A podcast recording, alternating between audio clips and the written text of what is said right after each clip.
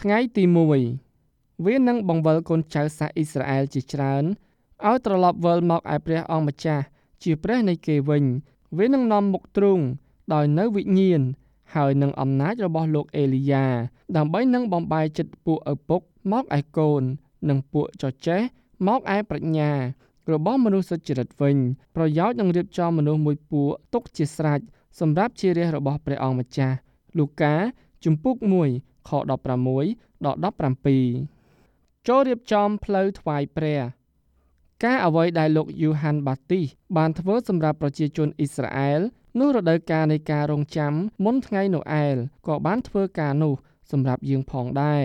ចូលយើងកុំខកខាននឹងបានត្រៀមខ្លួនសម្រាប់ពិធីណូអែលនោះឡើយការត្រៀមខ្លួនខាងឯវិញ្ញាណសម្រាប់ពិធីបុណ្យណូអែលពិតជាសំខាន់ណាស់ពិធីបុណ្យណូអែល នឹងនាំមកនៅក្តីអំណរនិងមានឥទ្ធិពលកាន់តែខ្លាំងមកលើជីវិតលោកអ្នកបើសិនជាលោកអ្នកបានរៀបចំខ្លួនជាស្រេចដូចនេះអ្នកអាចមានការរៀបចំខ្លួនដូចតទៅ ទី1ចូលយើងសិញ្ជឹងគិតអំពីសេចក្តីពិតដែលថាយើងត្រូវការព្រះអង្គសង្គ្រោះមួយអង្គពិធីបុណ្យណូអែលនឹងក្លាយជាពេលដ៏មានអំណរបន្ទាប់ពីយើងបានទទួលស្គាល់ថាយើងជាមនុស្សមានបាបសមនឹងវិញ្ញាណអស់កល នឹងត្រូវការព្រះអង្គសង្គ្រោះត្បិតនៅថ្ងៃនេះមានព្រះអង្គសង្គ្រោះមួយអង្គប្រសូតដល់អ្នករាល់គ្នា នៅក្រុងលួងដាវីតគឺជាព្រះគ្រីស្ទដ៏ជាព្រះអង្គម្ចាស់លូកាជំពូក2ខ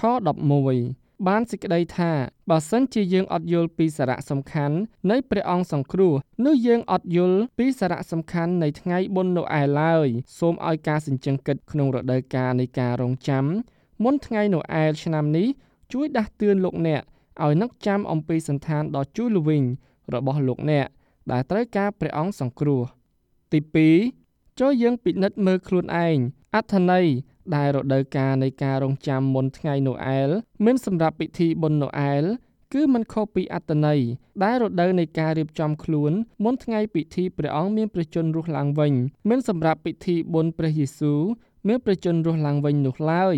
គឺដូចមានសេចក្តីចែងទុកមកថាអោព្រះអង្គអើយសូមពិនិត្យមើលឲ្យបានស្គាល់ចិត្តទូបង្គំផងសូមលបងលោឲ្យបានជ្រាបអស់ទាំងគំនិតនៃទូបង្គំចោះសូមតូតមើលបើមានអំពើអាក្រក់ណានៅក្នុងទូលបង្គំហើយនាំទូលបង្គំ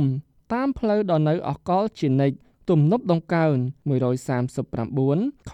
23ដល់24ចូលយើងរៀបចំចិត្តរបស់យើងម្នាក់ម្នាក់ថ្វាយព្រះអង្គជំរុះចោលទម្លាប់អាក្រក់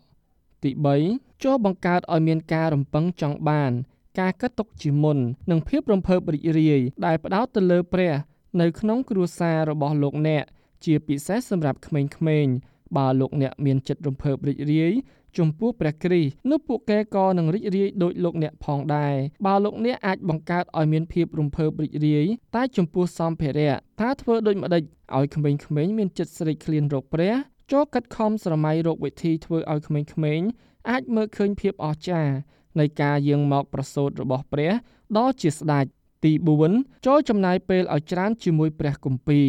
ហើយទន្ទិញខគម្ពីរដែលប៉ះពាល់ចិត្តខ្លាំងព្រះយេហូវ៉ាទ្រង់មានបន្ទូលសួរថាឯពាក្យរបស់អញតើមិនមែនដូចជាភ្លើង ហើយដូចជាញញួរដែលបំបែកថ្មខ្ទេចខ្ទីទេឬអីយេរេមៀជំពូក23ខ29ចូលយើងជួបជុំគ្នានៅជុំវិញភ្លើងនៃព្រះបន្ទូលក្នុងរដូវកាលនៃការរងចាំមុនថ្ងៃណូអែលឆ្នាំនេះភ្លើងនោះផ្ដល់នូវភាពកក់ក្ដៅ និងបញ្ចេញផ្កាភ្លើង ដែលមានពណ៌នៃព្រះគុណហើយផ្ដល់ឲ្យនៅការប្រោសឲ្យជាដល់មនុស្សរាប់ពាន់នាក់ដែលកំពុងឈឺចាប់ព្រមទាំងធ្វើជាពន្លឺសម្រាប់យប់ងងឹតផងដែរ